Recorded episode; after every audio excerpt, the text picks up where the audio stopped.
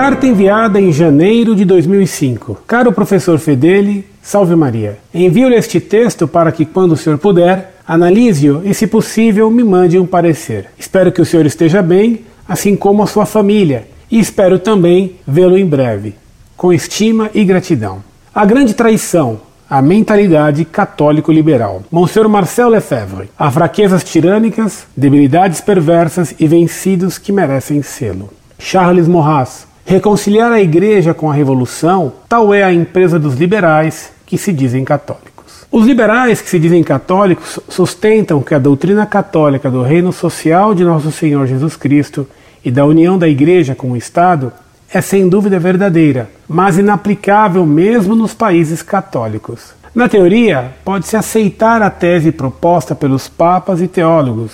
Na prática, deve-se ceder ante as circunstâncias e resolutamente aderir à hipótese, promover o pluralismo religioso e a liberdade de cultos. Aspas. Os liberais católicos não têm deixado de sustentar que desejam a ortodoxia tanto quanto os mais intransigentes e que sua única preocupação são os interesses da Igreja. A reconciliação que procuram não é teórica nem abstrata, mas somente prática.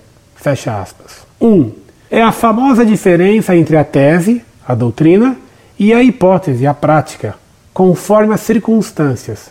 Notemos que se pode dar uma interpretação correta a esta diferenciação. A aplicação dos princípios deve levar em conta as circunstâncias. Isso se faz com ponderação, que é parte da prudência. Daí vem que a presença dentro de uma nação católica de fortes minorias muçulmanas, judias e protestantes, poderá surgir tolerância desses cultos em uma cidade basicamente católica, por um Estado que continua reconhecendo a verdadeira religião porque acredita no reino social de nosso Senhor Jesus Cristo. Mas cuidado, para os católicos liberais, não se trata disso. Segundo eles, os princípios, que são por definição regras de ação, não devem ser aplicados nem propostos porque são inaplicáveis, dizem. Isto é devidamente falso. Por acaso, deve-se renunciar a pregar e a aplicar os mandamentos de Deus: terás um só Deus, não matarás, não cometerás adultério, Somente porque ninguém quer mais saber deles? Somente porque a mentalidade tende a se livrar de toda tutela moral? Deve-se renunciar ao reino social de nosso Senhor Jesus Cristo num país somente porque Maomé ou Buda pede um lugar nele? Em suma, eles se recusam a crer na eficácia prática da verdade pensam que podem afirmar em teoria os princípios católicos e agir sempre contra esses princípios. Esta é a incoerência intrínseca dos liberais que se dizem católicos. Eis o que diz deles o Cardel Biot, aspas, o liberalismo dos católicos liberais escapa a toda classificação e só tem uma nota distintiva e característica, a perfeita e absoluta incoerência. 2. O Cardel afirma que o título de católico liberal em si é uma contradição nos termos, uma incoerência, porque católico significa sujeição à ordem das coisas humanas e divinas, enquanto liberal significa precisamente emancipação desta ordem, rebelião contra nosso Senhor Jesus Cristo. Vejamos, enfim, como o Cardeal Biot julga a famosa diferença entre tese e hipótese dos católicos liberais. Aspas. Do fato de que os acontecimentos reais diferem das condições ideais em teoria, se deduz que os fatos nunca terão a perfeição do ideal, porém somente isto. Fecha aspas.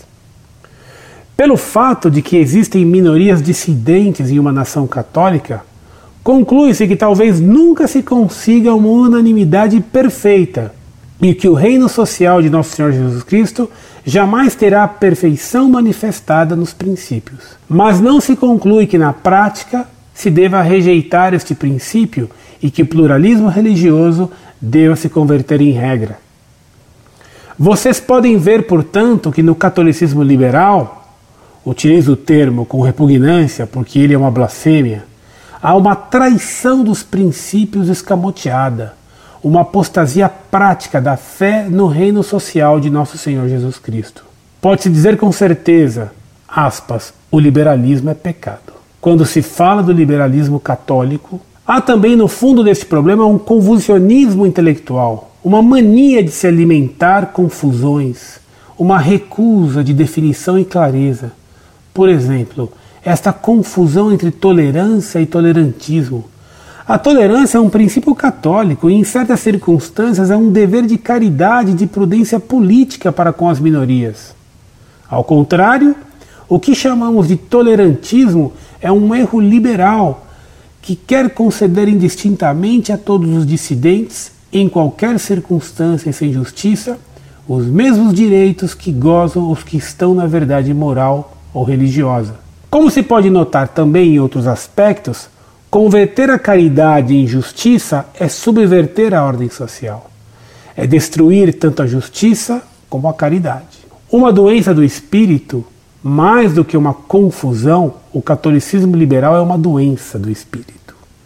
Simplesmente o espírito não consegue descansar na verdade. Basta que ele se atreva a afirmar algo para que se apresente a ele o contrário, que ele se sente obrigado a considerar também. O Papa Paulo VI é o protótipo desse espírito dividido, de um ser de dupla personalidade. Inclusive, pode-se fisicamente ler isto em sua face em constante vai e vem entre as contradições e animado de um movimento pendular que oscilava regularmente entre a novidade e a tradição.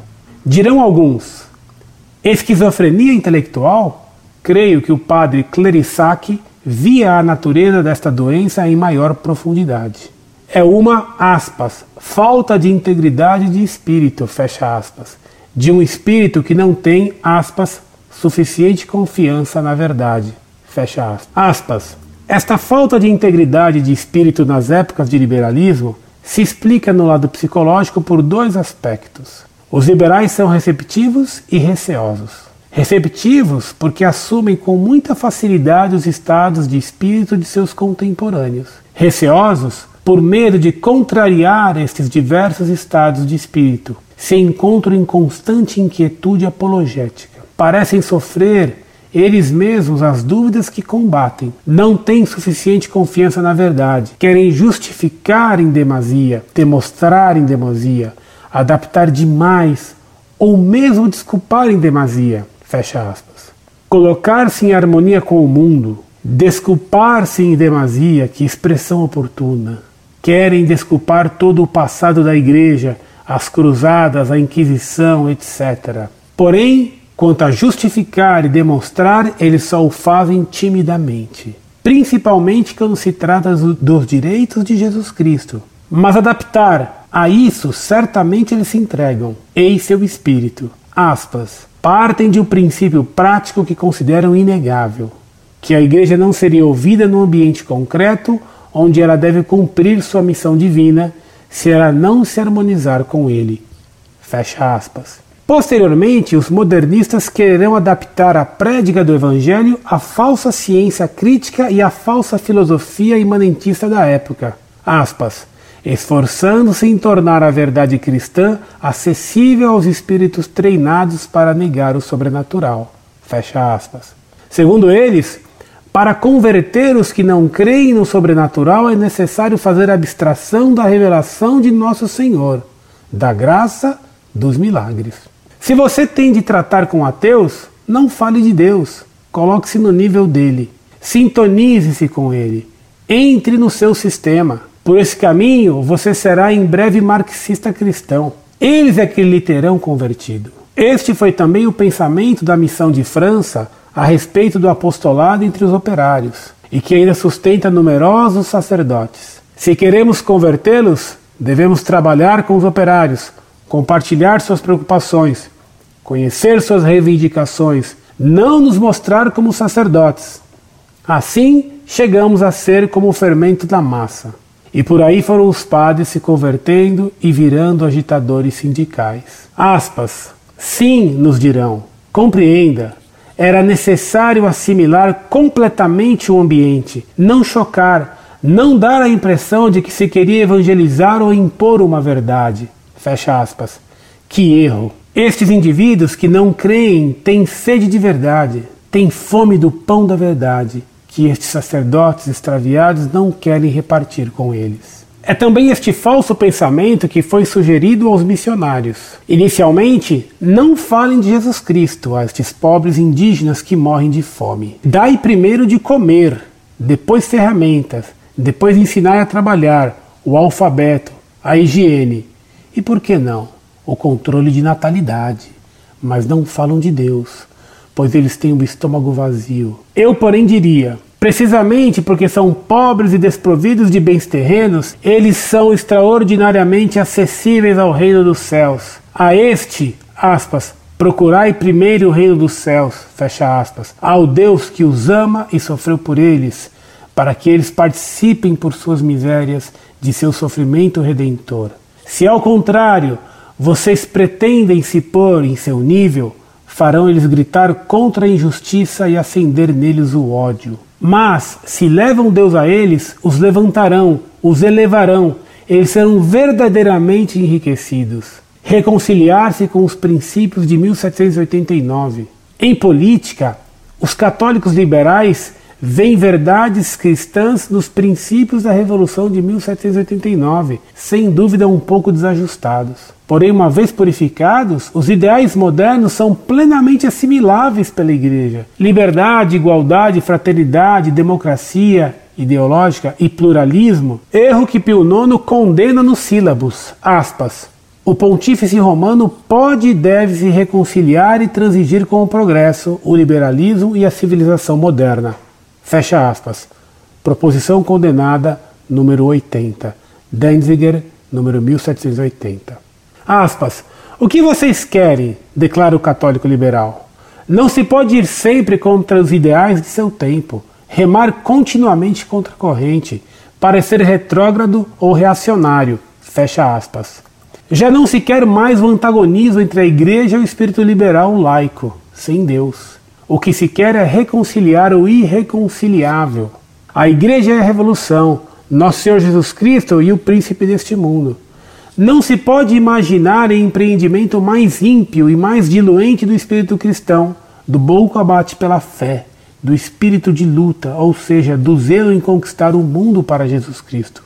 Da pusilanimidade à apostasia. Em todo este liberalismo que se diz católico, há uma falta de fé, que melhor dito, uma falta de espírito de fé, que é um espírito de entrega total. Submetê-lo todo a Jesus Cristo, restaurá-lo em tudo, aspa, recapitular tudo em Cristo, fecha aspas, como diz São Paulo, carta aos Efésios, capítulo 1, versículo 20. Já não há quem se atreva a reclamar para a igreja a totalidade de seus direitos.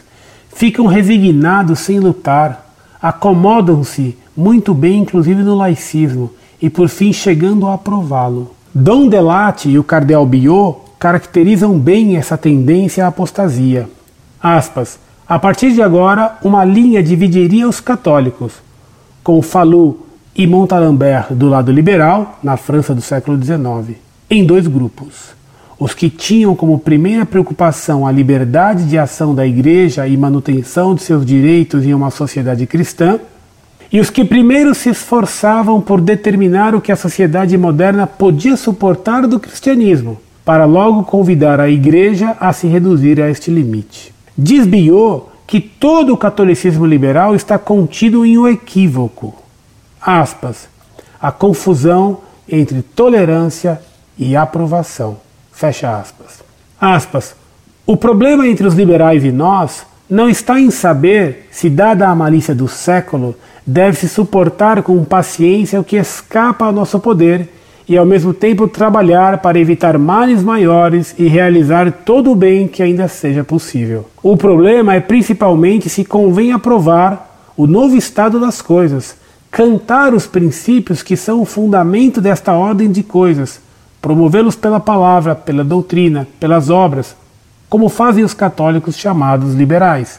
Fecha aspas. Deste modo, Montalembert, com seu slogan aspas, a Igreja livre no Estado livre, fecha aspas, será o campeão da separação entre a Igreja e o Estado, recusando admitir que esta mútua liberdade levaria necessariamente à situação de uma Igreja submetida a um Estado espoliador. Do mesmo modo, um De Broglie escreverá uma história liberal da Igreja, onde os excessos dos Césares cristãos ultrapassam o benefício das constituições cristãs. Assim também, um Jacques Piu se fará o arauto da adesão dos católicos franceses à República, não tanto ao regime republicano, mas à ideologia democrática liberal. Eis o canto da ação liberal popular de Piu, por volta de 1900, citado por Jacques Ploncard de Sac. Nós somos da ação liberal, queremos viver em liberdade, um sim ou não, a vontade, a liberdade é a nossa glória, gritemos. Viva a liberdade! Aclamemos a ação liberal, liberal, liberal, para todos que a lei seja igual, seja igual. Viva a ação liberal de Piu! Os católicos liberais de 1984 não se comportavam melhor quando cantavam seu canto da escola livre nas ruas de Paris. Liberdade, liberdade, tu és a única verdade. Que praga esses católicos liberais! Guardam sua fé no bolso e adotam as máximas do século. É incalculável o dano que causaram à Igreja com sua falta de fé e sua apostasia. Terminarei com um trecho de Dom Guerranger, cheio de espírito de fé, que vos falei.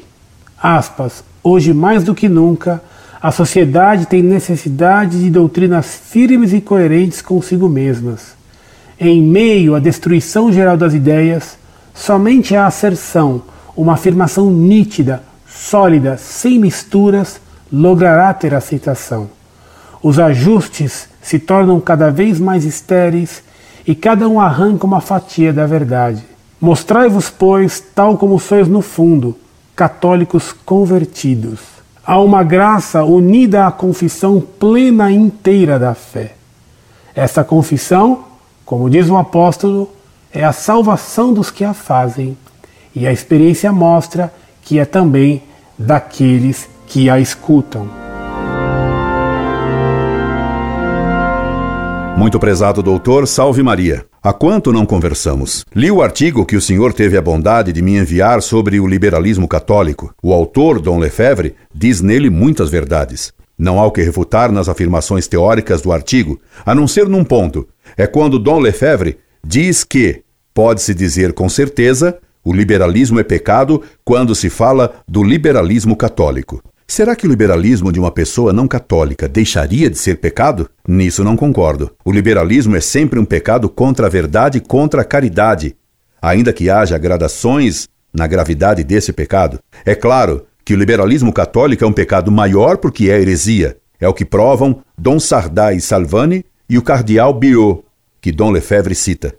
Há uma demonstração da maldade do liberalismo feita pelo cardeal Biot, que é uma das exposições mais espetaculares que já li. Esse cardeal bem merecia o título de príncipe dos teólogos que lhe dão. Infelizmente, o cardeal Biot caiu num liberalismo prático que lhe custou o chapéu de cardeal por uma grave imprudência.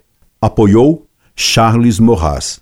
E fazendo isso, ele não aplicou o princípio que Dom Lefebvre dá nesse artigo ao citar uma passagem de Dom Garanger. A verdade não admite misturas, pois há uma graça unida à confissão plena e inteira da fé.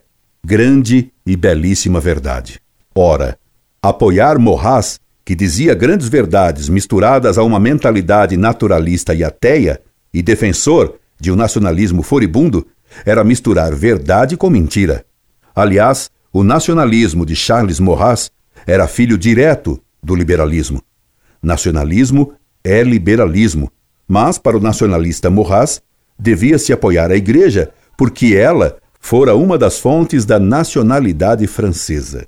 Maurras colocava então a França uberalis. Também o lema morraciano, politique d'abord, é naturalista e inaceitável para um católico que repele o liberalismo. La foi d'abord, l'Église d'abord, Dieu premier servi, e non la France. Deus e a Igreja estão acima da França. E o artigo de Dom Lefebvre, que diz tantas verdades, começa citando uma frase do nacionalista e fascistoide Maurras. Haveria ainda que lembrar que o próprio Dom Garanger não foi isento de misturar verdades e mentiras ao elogiar o livro de Ana Catarina Emerick, abarrotado de cabalismo.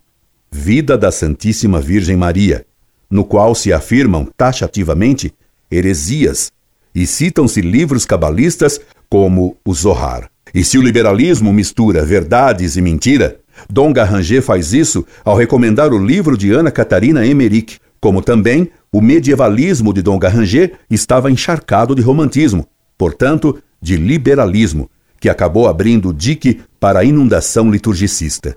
Foi isso que fez Dom Garranger ao pedir que se voltasse à liturgia medieval, passando por cima da missa de São Pio V e de Trento, que foram do século XVI. Escorregões desse tipo num artigo que teoricamente diz verdades, mas que no concreto elogia quem faz concretamente o contrário, são uma coisa lamentável, pois leva a consequências comprometedoras, embora distantes no tempo.